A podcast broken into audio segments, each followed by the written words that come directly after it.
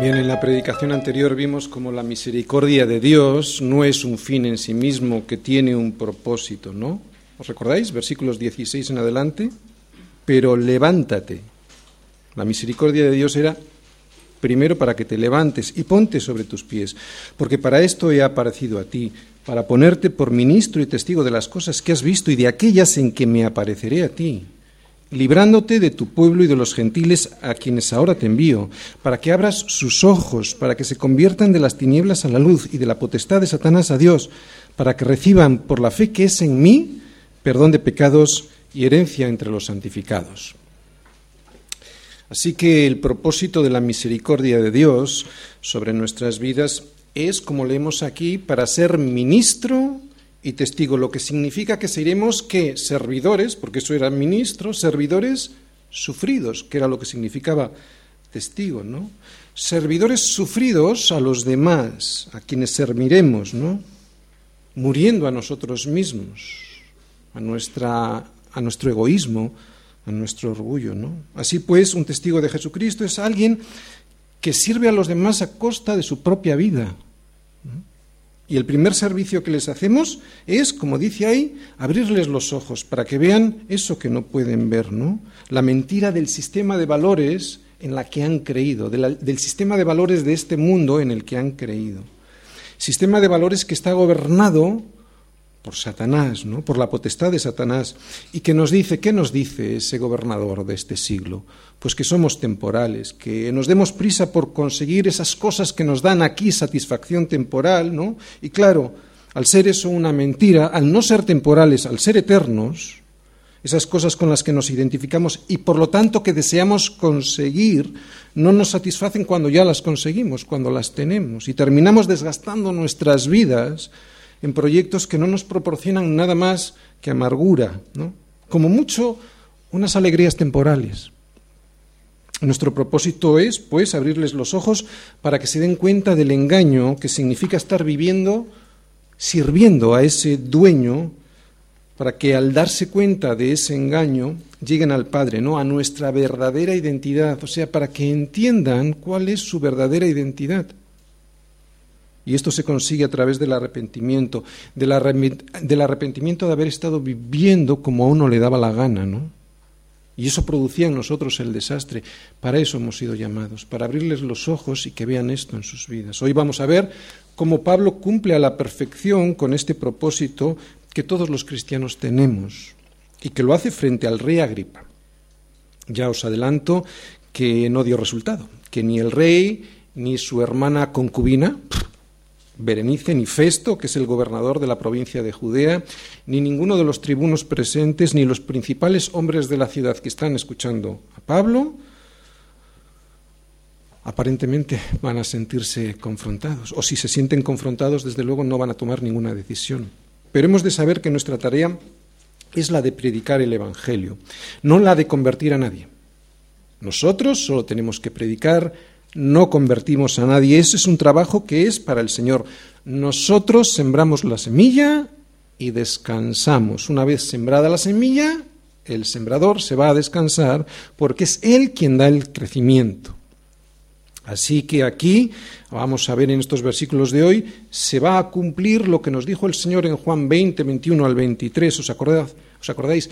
paz a vosotros. Después de la resurrección vino a ellos paz a vosotros. Como me, envió el Padre, así os envío yo. Y habiendo dicho esto, sopló y les dijo, recibid el Espíritu Santo. A quienes les remitiereis los pecados, les son remitidos. Y a quienes se los retuviereis, les son retenidos. Y estas palabras de Jesús son las que vamos a ver que se van a cumplir en los versículos de hoy que vamos a ver en Hechos, ¿no? Que Pablo estaba siendo enviado con una misión Punto uno. Segundo, que la ejerció esa misión con el poder del Espíritu Santo, no con sus propias fuerzas. Y tercero, que el efecto que tuvo esa predicación en el poder del Espíritu Santo fue que los pecados de todos esos que estaban escuchando, que hoy vamos a ver, a Pablo, no les fueron remitidos esos pecados, sino que les fueron retenidos, ¿no? No por Pablo, sino por el Espíritu Santo. Y todo es porque no aceptaron la justicia que es Cristo. Así pues, vemos que ese propósito de Dios para todos nosotros, que es la predicación del Evangelio, no siempre va a producir el, efecto, el, resultado que a todos nos gustaría, que sería la remisión de los pecados. No porque nosotros se los perdonamos, sino porque se los remitimos, o el Espíritu Santo los remite a aquel que los puede perdonar, que es Jesucristo. Eso es remisión de pecados que el Espíritu Santo les remite a Jesucristo, que es quien es quien puede perdonar los pecados. Y sin embargo va a ocurrir todo lo contrario con estas personas que hoy van a escuchar la palabra, que les van a ser retenidos los pecados. Vamos a leer todos los versículos de hoy. Hechos 26 del 19 al 32. Por lo cual, oh rey Agripa, no fui rebelde a la visión celestial sino que anuncié primeramente a los que están en Damasco y Jerusalén y por toda la tierra de Judea y a los gentiles que se arrepintiesen y se convirtiesen a Dios, haciendo obras dignas de arrepentimiento. Por causa de esto los judíos, prendiéndome en el templo, intentaron matarme, pero habiendo obtenido auxilio de Dios, persevero hasta el día de hoy, dando testimonio a pequeños y a grandes, no diciendo nada fuera de las cosas que los profetas y Moisés dijeron que habían de suceder que el Cristo había de padecer y ser el primero de la resurrección de los muertos, para anunciar luz al pueblo y a los gentiles. Diciendo él estas cosas en su defensa, Festo a gran voz dijo, Estás loco, Pablo, las muchas letras te vuelven loco. Mas él dijo, No estoy loco, excelentísimo Festo, sino que hablo palabras de verdad y de cordura, pues el rey sabe estas cosas, delante, delante de quien también hablo con toda confianza, porque no pienso que ignora nada de esto, pues no se ha hecho esto en algún rincón. ¿Crees, oh rey Agripa, a los profetas? Yo sé que crees. Entonces Agripa dijo a Pablo, por poco me persuades a ser cristiano. Y Pablo dijo, quisiera Dios que por poco o por mucho, no solamente tú, sino también todos los que hoy me oyen, fueseis hechos tales cuales yo soy, excepto estas cadenas. Cuando había dicho estas cosas, se levantó el rey y el gobernador y Berenice y los que se habían sentado con ellos. Y cuando se retiraron aparte, hablaban entre sí diciendo, Ninguna cosa digna de muerte ni de prisión ha hecho este hombre. Y Agripa dijo a Festo, ¿podía este hombre ser puesto en libertad si no hubiera apelado a César? Estás loco, pues esta locura es la que sostiene la vida. Hechos 26 del 19 al 32. Estás loco, Pablo. Estás loco, Tony. ¿Qué me dices? Que Dios habitó entre nosotros haciéndose carne que sufrió a manos de los hombres, esos que él mismo ha creado, que murió colgado en una cruz y que finalmente resucitó? ¿Qué me dices? ¿Que ahora está a la diestra del Padre y que juzgará a los vivos y a los muertos? Estás loco, Pablo. Estás loco, Tony. Pero es esto lo que sostiene nuestras vidas. Es en esto en lo que hemos creído y es por esto por lo que el poder de Dios triunfa en nosotros y no por nuestras propias fuerzas ni por nuestra propia sabiduría. Es en esto en lo que hemos creído y es esto lo que sostiene nuestras vidas porque es Él quien nos da la victoria en el día a día. Pero esta locura del Evangelio, que es la locura de Cristo resucitado y sosteniéndonos día a día, no solo consigue esto, que podamos seguir peleando la buena batalla, sino que además este Cristo resucitado consigue en nuestras vidas algo más, nos llena de gozo y es quien nos sostiene con la misma certeza que sostuvo en pie a Job. Yo sé que mi redentor vive y al fin se levantará sobre el polvo. Y después de deshecha esta mi piel, en mi carne he de ver a Dios al cual veré por mí mismo, y mis ojos lo verán, y no otro, aunque mi corazón desfallece dentro de mí. Estaré loco, sí, pero creo en esto con cada molécula de mi ser. Yo sé que mi Redentor vive y yo sé que en mi carne he de ver a Dios y aunque hoy todavía mi corazón desfallece dentro de mí a causa de esta carne que me hace pasar muy malos ratos, malos momentos, yo sé que mis ojos lo verán. Y este milagro lo logró la locura del Evangelio.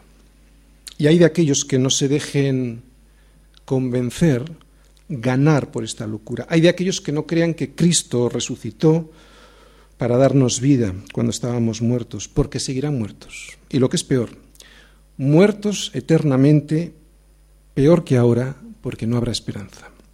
Vamos a ir viendo versículo a versículo. Versículo 19.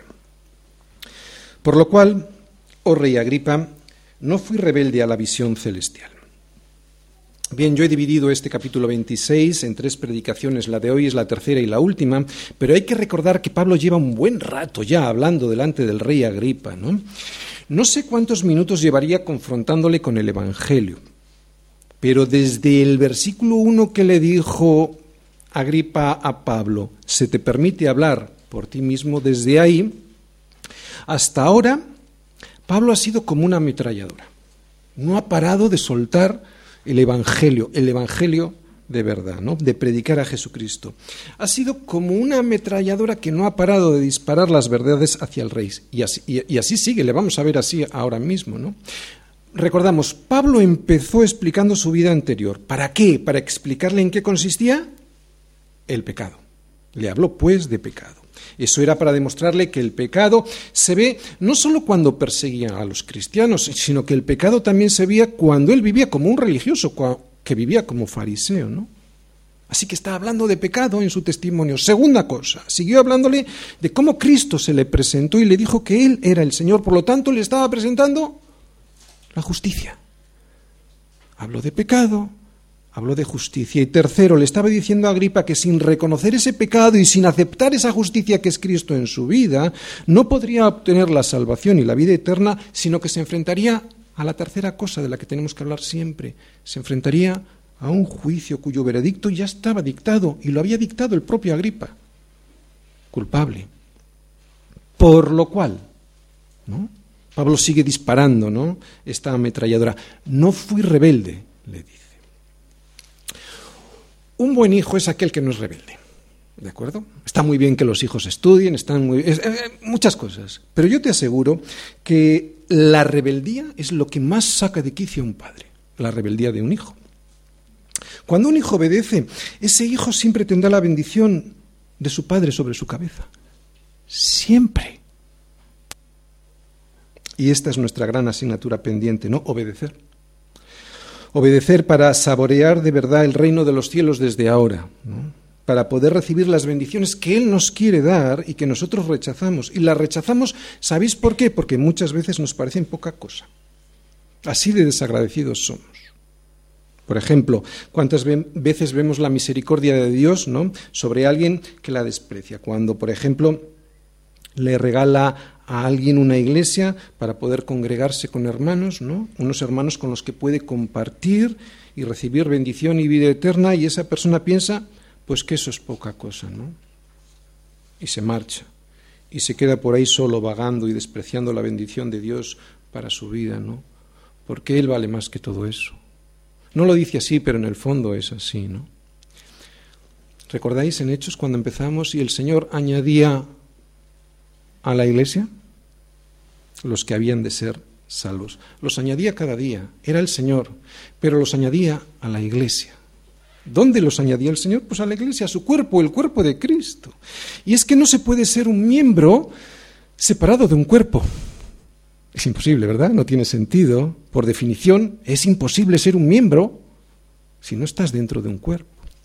No ser rebelde a la, a la visión celestial lo primero que implica es que uno se añade a la iglesia. La obediencia no es fácil, ¿no? Este cuerpo caído, y todos lo hemos experimentado, lo primero que quiere hacer es desobedecer. Y lo segundo que implica es el servicio. O sea, tú estás, te añades a la iglesia y luego hay un servicio. Servicio al cuerpo. Servicio a Cristo, porque el cuerpo es Cristo. Cuando alguien ve la iglesia como una organización, se está equivocando porque no está viendo como en realidad es la iglesia, o sea, como un cuerpo el cuerpo visible de nuestro Señor aquí en esta tierra, ¿no? Por eso servir al cuerpo es servir a Cristo.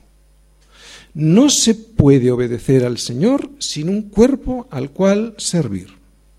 cuerpo que se encarga de anunciar el Evangelio. Pablo era un, era un apóstol, un apóstol con A mayúscula, ¿no? no como los que hay hoy por ahí que se atribuyen un título que no les es autorizado a usar en absoluto. Por lo tanto, Pablo como apóstol fue enviado personalmente, personalmente por Jesucristo a abrir iglesias, iglesias en las que sus miembros lo que hacían era poder cumplir ahí como miembros el propósito que para ellos tenía Dios, ¿no? para el cual fueron llamados. Y en este versículo he subrayado la palabra o las tres palabras por lo cual. Y aquello por lo cual no fue rebelde, aquello por lo cual fue obediente, lo vuelve a repetir hoy, porque ya lo dijo ayer, ¿no? Y es que él fue llamado, y esta llamada a ser miembro de una iglesia, aunque sea tu pequeña iglesia en casa, es para, versículo 20, vamos a leerlo, sino que anuncié primeramente a los que están en Damasco y Jerusalén y por toda la tierra de Judea y a los gentiles que se arrepintiesen y se convirtiesen a Dios, haciendo obras dignas de arrepentimiento. Dice, sino que anuncié. ¿Te das cuenta de a lo que no fue rebelde? Lo dice Pablo mismo, no fui rebelde, sino que anuncié. Y es que ser rebelde significa no anunciar el Evangelio. Está sencillo, ¿no? Lo que pasa, y por eso he insistido antes, es que uno ha de estar añadido a la iglesia para poder ser enviado. No puede andar por ahí suelto. Uno es miembro de un cuerpo y ese cuerpo cuya función es anunciar el Evangelio, luego ya puedes a través de ese cuerpo poder hacer eso para, por lo cual Pablo dice que no fue rebelde. ¿No fue rebelde a qué? A anunciar.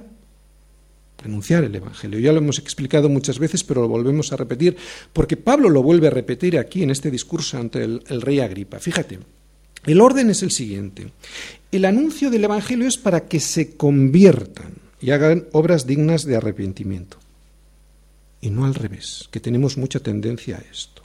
No es que hacemos algo y por eso Dios nos perdona, no.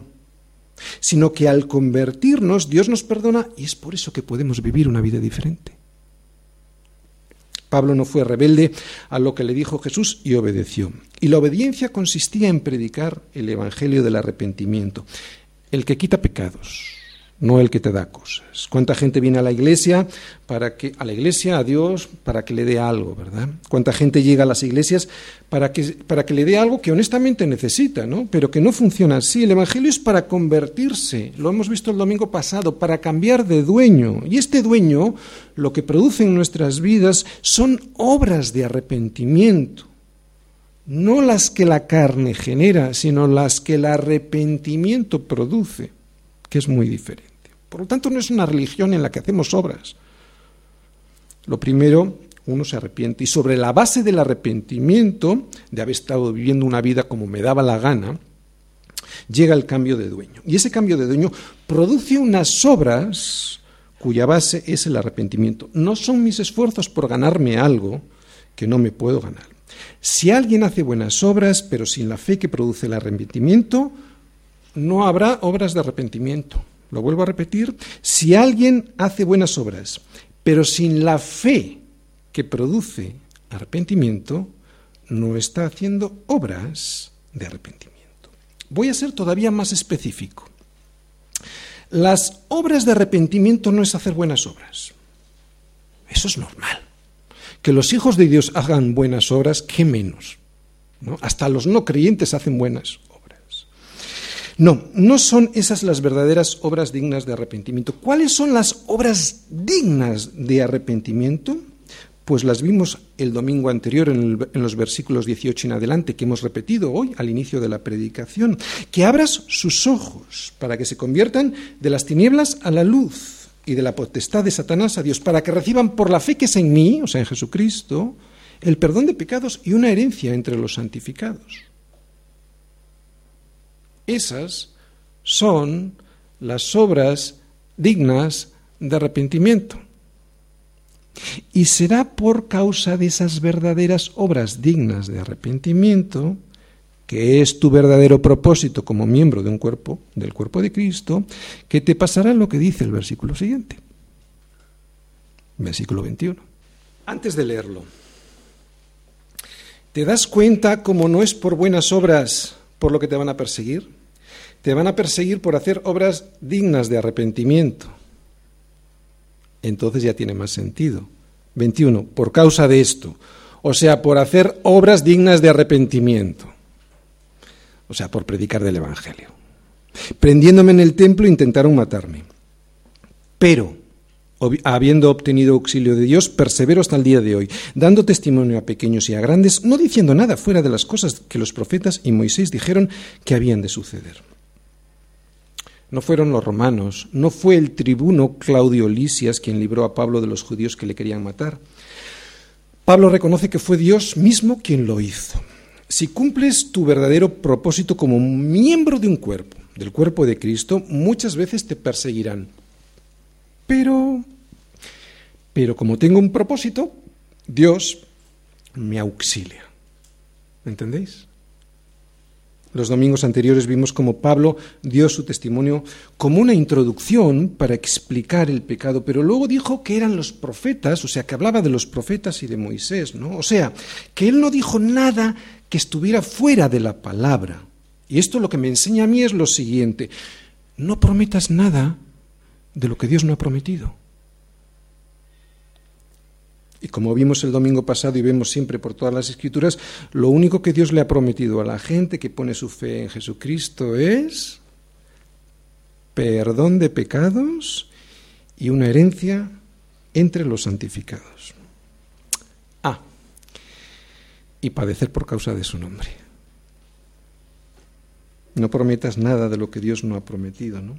Pero incluso ahí, en la persecución, Dios estará, como dice este versículo, para librarnos. También vemos que Pablo da testimonio de Jesús a quienes, a pequeños y a grandes. ¿Qué es lo que esto quiere decir? Pues que Pablo les hablaba de Jesús a todos, a todos.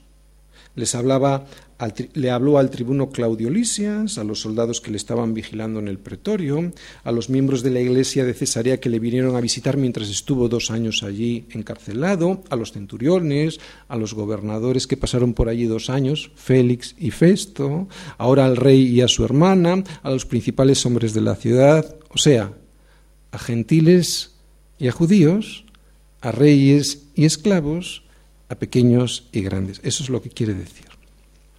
A todos les llegaba la misericordia de Dios, aunque vemos que no todos la aceptaban. Vemos que el auxilio de Dios no es para que uno haga lo que le dé la gana. Le auxilió para qué? Para que pudiera cumplir, para que pudiera seguir cumpliendo su propósito. ¿no? El auxilio de Dios es para que Pablo pudiera dar testimonio a pequeños y a grandes. Y este testimonio a pequeños y a grandes consiste en hablar de lo que los profetas y Moisés dijeron que había de suceder. Oye, ¿y qué es lo que había de suceder? Versículo siguiente, versículo 23. Me da lo mismo que lo hagas a través del Antiguo Testamento o del Nuevo Testamento. Es exactamente igual. ¿De qué es lo que hay que hablar? De lo que había de suceder, que decían los profetas. ¿Y cuál es esto? Versículo 23. Que el Cristo había de padecer y ser el primero de la resurrección de los muertos para anunciar luz al pueblo y a los gentiles. Y esto es lo que vuelve a repetir hoy Pablo ante el rey Agripa, que él no decía nada que estuviera fuera de las escrituras. Y para nosotros debe ser igual. No debemos de quitar ni de añadir nada de lo que las escrituras dicen. Y en resumen, lo que las escrituras dicen es del padecimiento, de la muerte y de la resurrección de Jesús. Esto se ve tanto en el Antiguo Testamento como en el Nuevo Testamento. Y este Cristo anunciado en las Escrituras, dice ahí, es luz al pueblo, o sea, a los judíos y también a los gentiles. Para los judíos, dice al pueblo y a los gentiles, ¿de acuerdo? El pueblo está refiriéndose a los judíos. Para los judíos recibir esta verdad era realmente duro. ¿De acuerdo? Era muy duro, no lo entendían. Para los judíos la doctrina de que el Mesías habría de sufrir y morir era muy difícil de aceptar, de aceptar. Incluso aun cuando Jesús y los apóstoles basaron su doctrina en las Escrituras, estoy hablando ahora de lo que nosotros conocemos por el Antiguo Testamento, los judíos siempre se han mostrado reacios a aceptarla. Fijaros lo que pasó cuando después de la resurrección Jesús se les presentó a los discípulos en la cuando iban estos dos discípulos hacia la aldea de Maús. Vamos a Lucas 24. desde el versículo 13.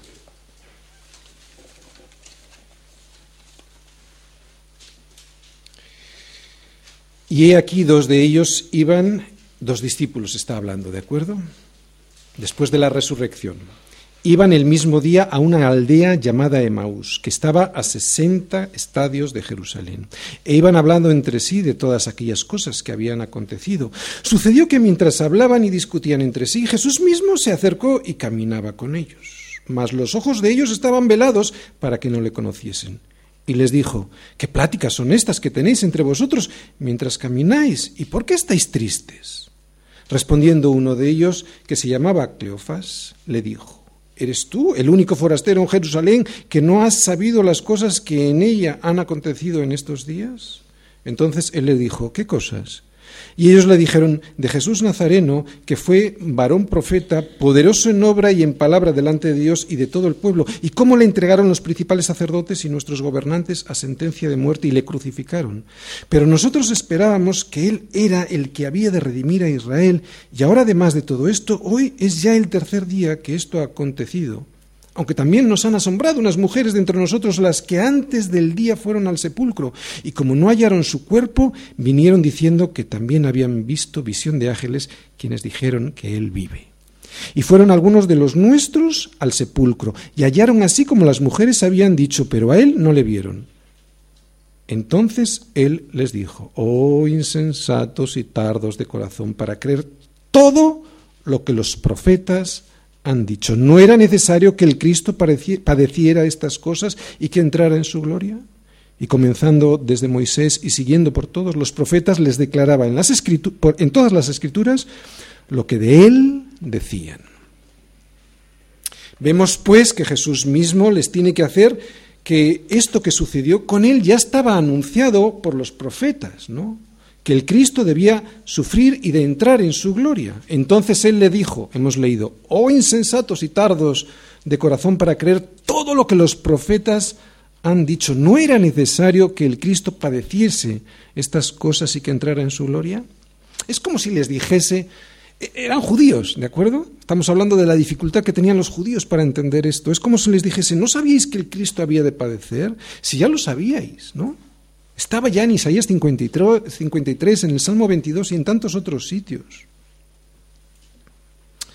Otra cosa que dice este versículo 23 en Hechos, estamos otra vez, es en Hechos 26, versículo 23, es que Jesús es el primero en resucitar de entre los muertos. Y alguien podría pensar que, bueno, ya encontró un error en la Biblia, ¿no? Que antes de que Jesús resucitara, pues Dios resucitó, pues, en el Antiguo Testamento recordamos al hijo de la tsunamita y Jesús mismo resucitó a Lázaro de entre los muertos.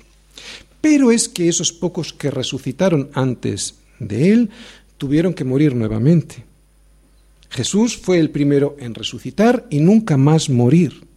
Jesús es el primero de una nueva vida que el Padre da a aquellos que han muerto con Cristo y resucitado con Él, ¿no? Vida a la cual todos tenemos acceso por fe.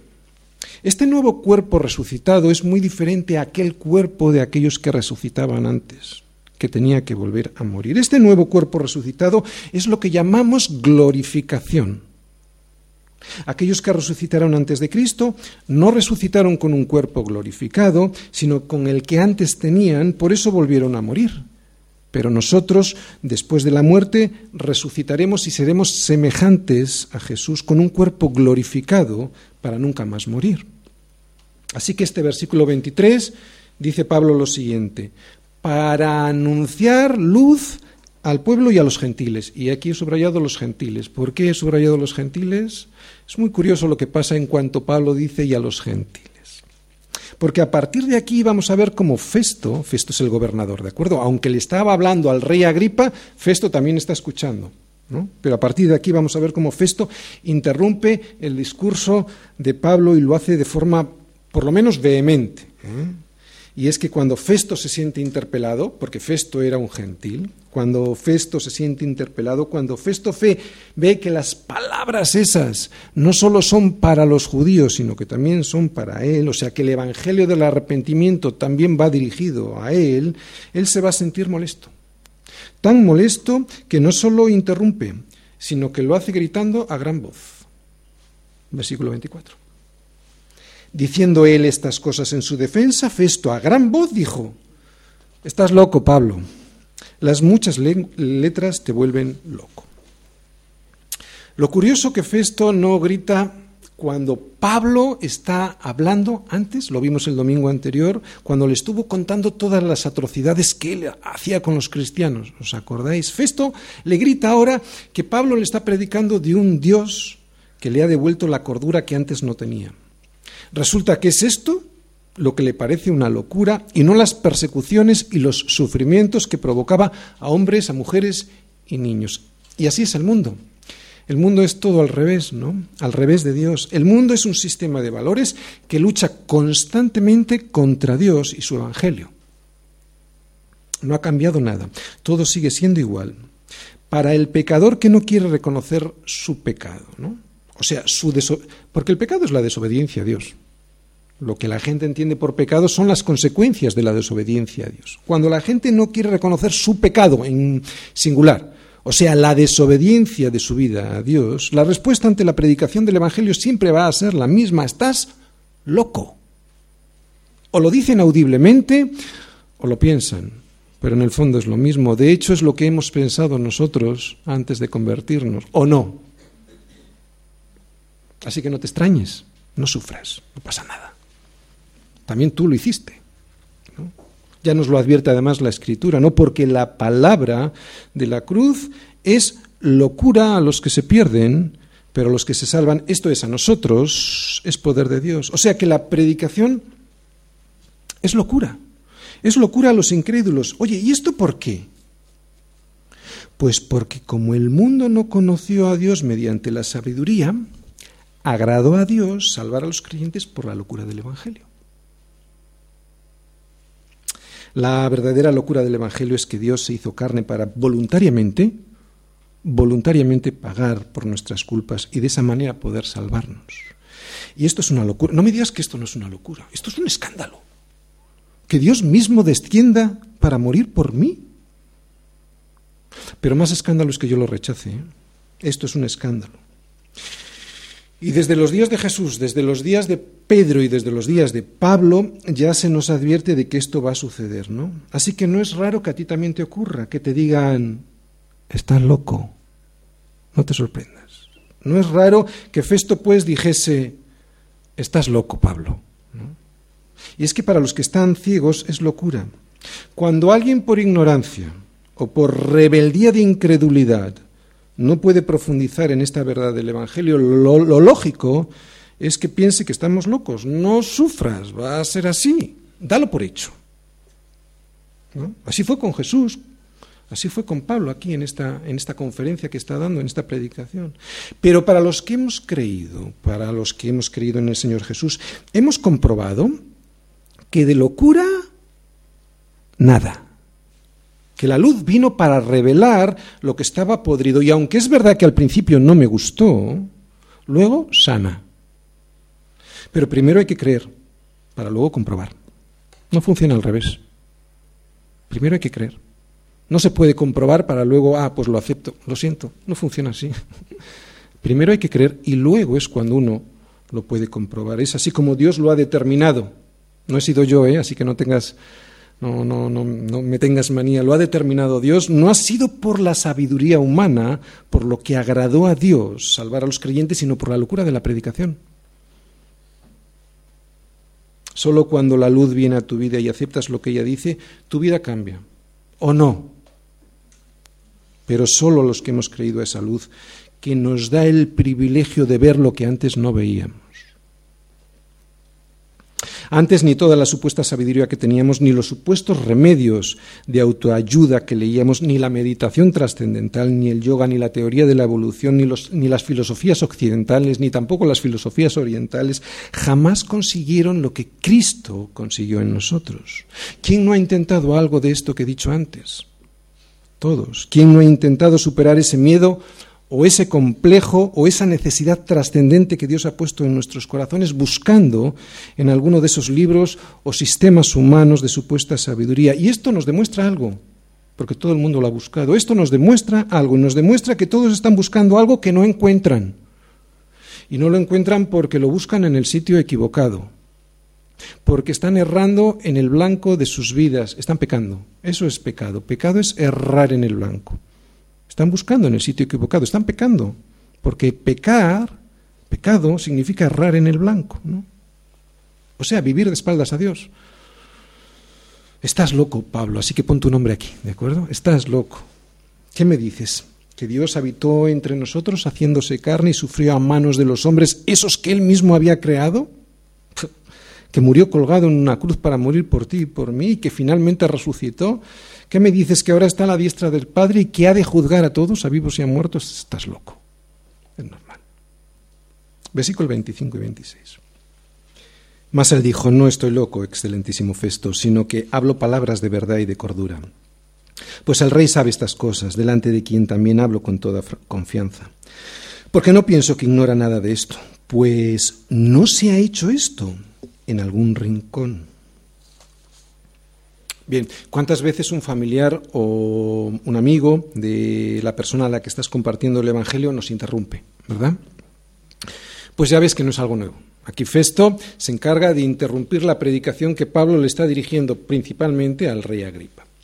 Pablo se da cuenta de esto y, Pablo lo que intenta es, mm, bueno, pues eh, suavizar esta interrupción, ¿no? Porque el Espíritu Santo está intentando hacer una labor en el rey Agripa y Festo ¿eh? le interrumpe.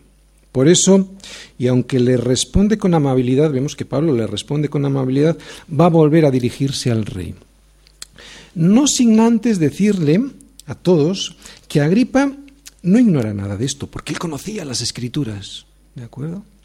Pues, ¿por qué no? ¿Por qué no, por qué no desconocía? No solo, porque no, no solo porque conocía las escrituras, sino pues ¿por qué no se ha hecho esto en algún rincón? Y es que no se hizo en ningún rincón. Jesucristo fue expuesto públicamente.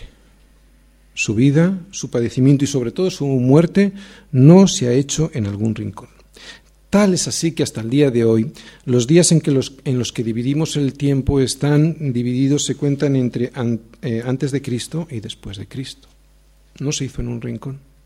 Tal fue la exposición a la que fue sometido mi Señor, tal fue la vergüenza a la que se sometió Dios a sí mismo, por amor a ti y por amor a mí, que esto no se hizo en secreto.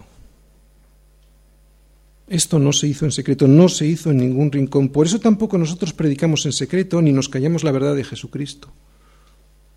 Y algo más. Esto que estamos leyendo aquí tiene consecuencias para nosotros mismos. Fíjate, ¿por qué no se hizo en secreto?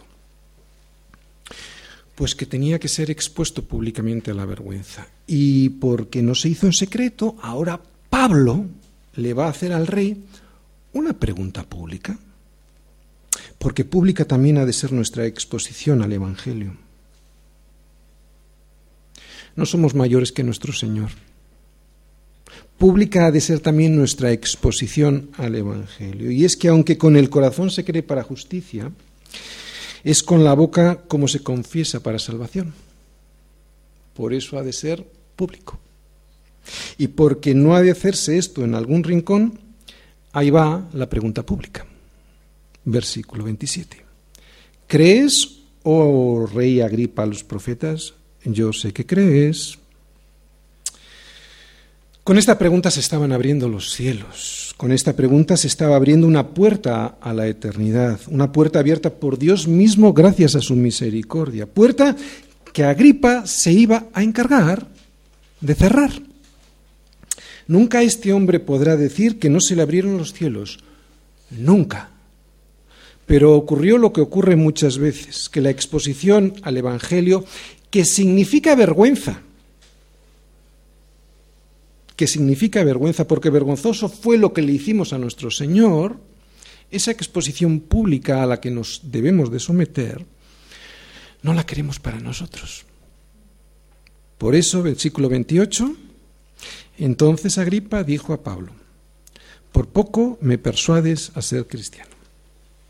Bien, el rey Agripa no tenía ninguna animadversión contra Pablo. se ve en todo este capítulo 26. Y sobre todo lo vamos a ver en los, en los versículos finales en los que él, el rey Agripa, está de acuerdo con Festo de que Pablo no es culpable de nada. Pero este, por poco me persuades, lo que realmente significa y del griego original es lo siguiente. ¿Crees que con esto poco que me has hablado va a ser suficiente para hacerme cristiano? O sea, en el fondo es una excusa, ¿no? En aquel tiempo llamarse cristiano era despectivo. Y que alguien como un rey pudiese hacerse cristiano, oye, hubiera sido un escándalo. Pero hoy pasa lo mismo en nuestra sociedad. ¿O no? Cuando se convierte alguien en una casa es un escándalo. Cuando alguien va al colegio y dice que es cristiano, pues también. O en la universidad o en los trabajos, etcétera. ¿Cuántas personas están a tan solo un paso de hacerse cristianos? ¿no? ¿Cuántas personas reconocen todo el sentido, toda la razón, toda la lógica de la locura, entre comillas, del Evangelio. ¿Cuántos no entienden? Pues tiene mucho sentido, ¿no? Y sin embargo, ¿cuántas de esas personas que están a tan solo un paso de tener una vida de verdad dan ese paso definitivo, ¿no? Y no lo hacen no porque no entiendan el Evangelio, ¿de acuerdo? No hay nadie que se le explique el Evangelio que no lo entienda. Por lo tanto, no dan el paso no porque no entiendan el Evangelio, ni el profundo sentido y la razón que el Evangelio tiene. No es por eso. No lo hacen porque no quieren ser expuestos a la vergüenza pública de llamarse cristianos. Vergüenza a que te digan, estás loco, Pablo. Pero estar a tan solo un paso del Palacio Real de Madrid no significa estar en el Palacio Real de Madrid, ¿no? que por muy poco no entres al reino de los cielos es lo mismo que no entrar. Exactamente igual que cuando por poco no te toca la lotería. ¿Qué más da? Por poco, pero no te ha tocado. Agripa no está reconociendo su cercanía a Cristo. ¿eh? Agripa está reconociendo todo lo contrario, su lejanía de Él. Porque en aquel tiempo la palabra cristiano, como decimos, era un insulto.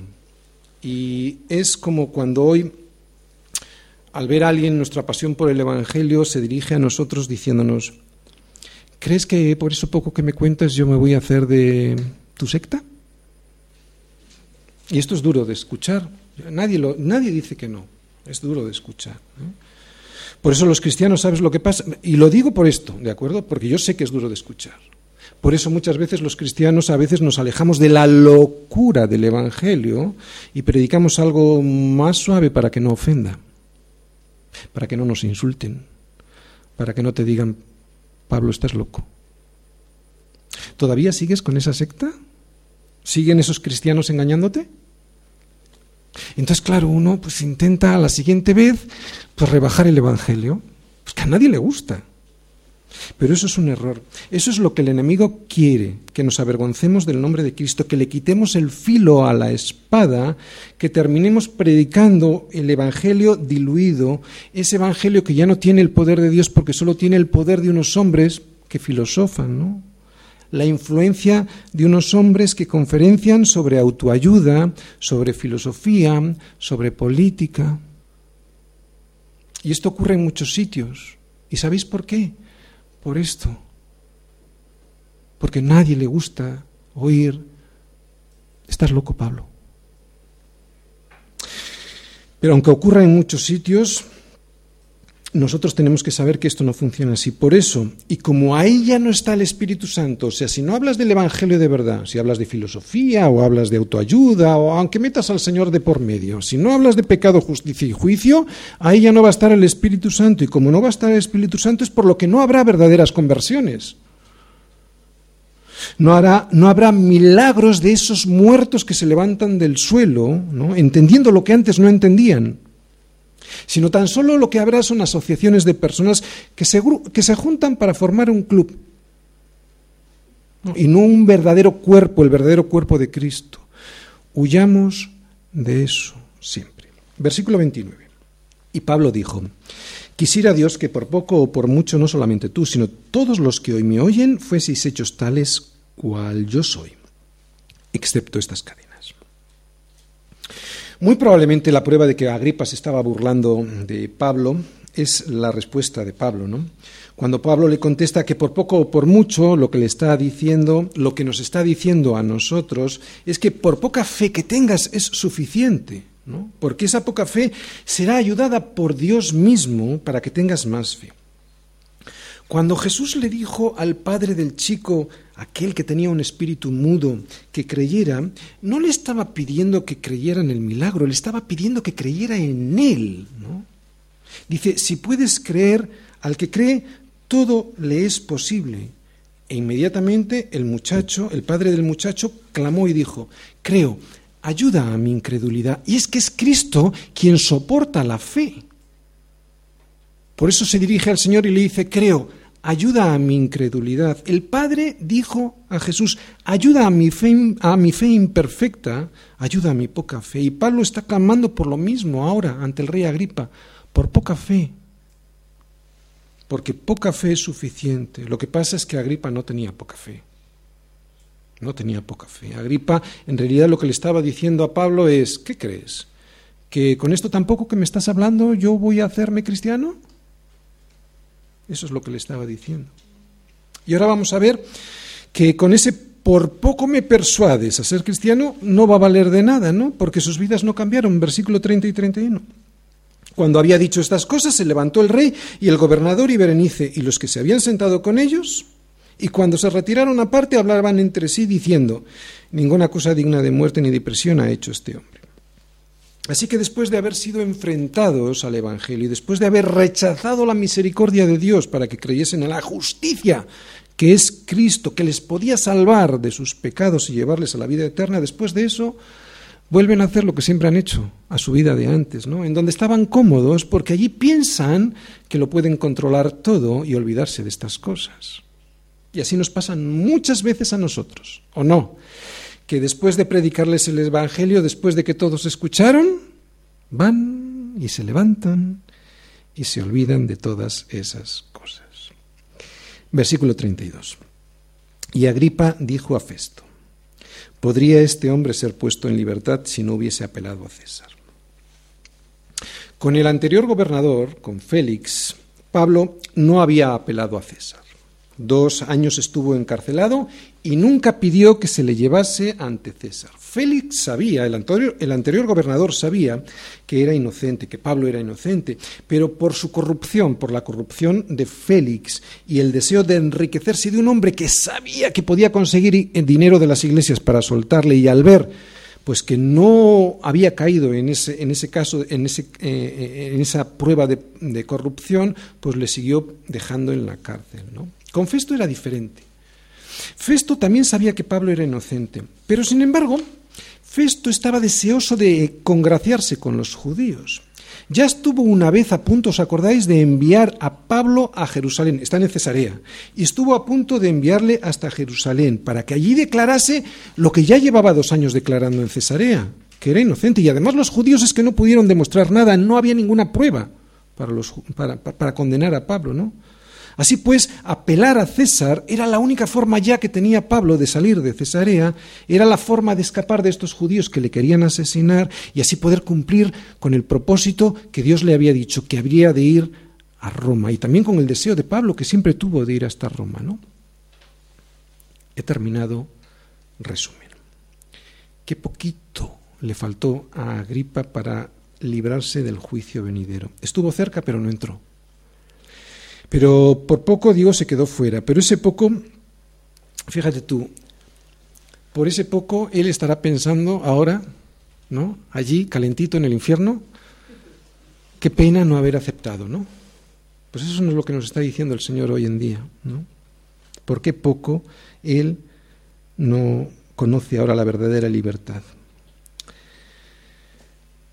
Y lo que nos dijo Pablo en el versículo 29, vamos a recordar este versículo, es lo que Dios nos ofrece a todos los cristianos, no solo a los pastores, no solo a los presbíteros, no solo a los evangelistas, sino a todos. Escúchalo, es para ti. Quisiera Dios que por poco o por mucho, no solamente tú, sino también todos los que hoy me oyen, fueseis hechos tales cual yo soy, y he subrayado eso, excepto estas cadenas, dice Pablo. Esto nos incluye a todos. Pablo quiere que seamos como Él, excepto las cadenas que Él tenía. Él quiere que no estemos encadenados a nada para que podamos tener libertad, para que podamos tener la libertad de predicar el Evangelio. Porque con cadenas, ¿sabes? No podremos tener tanta libertad de predicar. Él las tenía y él sabía muy bien cómo esas cadenas le estaban limitando. Pablo nos dice que quiere que seamos hechos tal cual es, dice tal cual yo soy, ¿no? Oye, ¿y cómo era Pablo? ¿Os acordáis cómo era Pablo? ¿Cómo era ese ministerio que Pablo tenía? ¿Cómo, ese, cómo era ese ministro, ese servidor sufrido? ¿no? Pues si comparamos el servicio de Pablo a los demás, con lo que se predica en la iglesia moderna, nos daremos cuenta de la gran diferencia que existe. Vamos a 2 Corintios 11. Porque si nos fijamos, 2 Corintios 11, versículos del 23 al 29. Porque si nos fijamos en el versículo 29, Pablo dice que seamos como Él. En el versículo 29 de Hechos 26, lo acabamos de leer, dice, yo quiero que seáis como yo, de alguna manera nos está diciendo a todos nosotros. Oye, ¿y cómo era Él? Segunda de Corintios 11, 23. En trabajos más abundante, en azotes sin número, en cárceles más en peligros de muerte muchas veces. De los judíos cinco veces he recibido 40 azotes menos uno. Casi 200 azotes llevaba en sus espaldas. De los judíos cinco veces he, recibido 40 azotes menos uno. Tres veces he sido azotado con varas. Una vez apedreado. Tres veces he padecido naufragio. Una noche y un día he estado como náufrago en alta mar en caminos muchas veces, en peligro de ríos, peligros de ladrones, peligros de dominación, peligros de los gentiles, peligros en la ciudad, peligros en el desierto, peligros en el mar, peligros entre falsos hermanos, que también te van a venir, ¿eh? En trabajo y fatiga, en muchos desvelos, en hambre y sed, en muchos ayunos, en frío y en desnudez, y además de otras cosas, sobre lo que mí se agolpa cada día la preocupación por todas las iglesias. Y yo solo tengo una. Así que Pablo tendría que estar sufriendo mucho. ¿no? ¿Quién enferma y yo no enfermo? ¿A quién se le hace tropezar y yo no me indigno? Una vida así es una buena obra una obra digna porque proviene del arrepentimiento que desea que los demás les sean abiertos los ojos y se arrepientan, no, o sea, que cambien de dueño. ¿Entendéis lo que quiero conectar? Lo que significa una buena obra, una obra digna de arrepentimiento. Esto sí es una obra digna de arrepentimiento.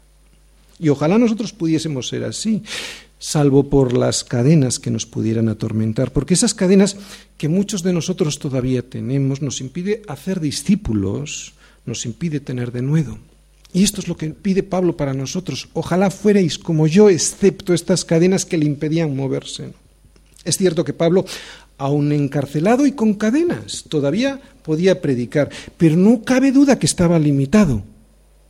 Y así pasa hoy con nosotros. Yo reconozco que las cadenas que tengo todavía en mi vida me limitan. Me limitan tanto que hay cosas que hacía Pablo y que yo no voy a poder hacer. Ojalá pudiera, ¿no? Pero una cosa sé.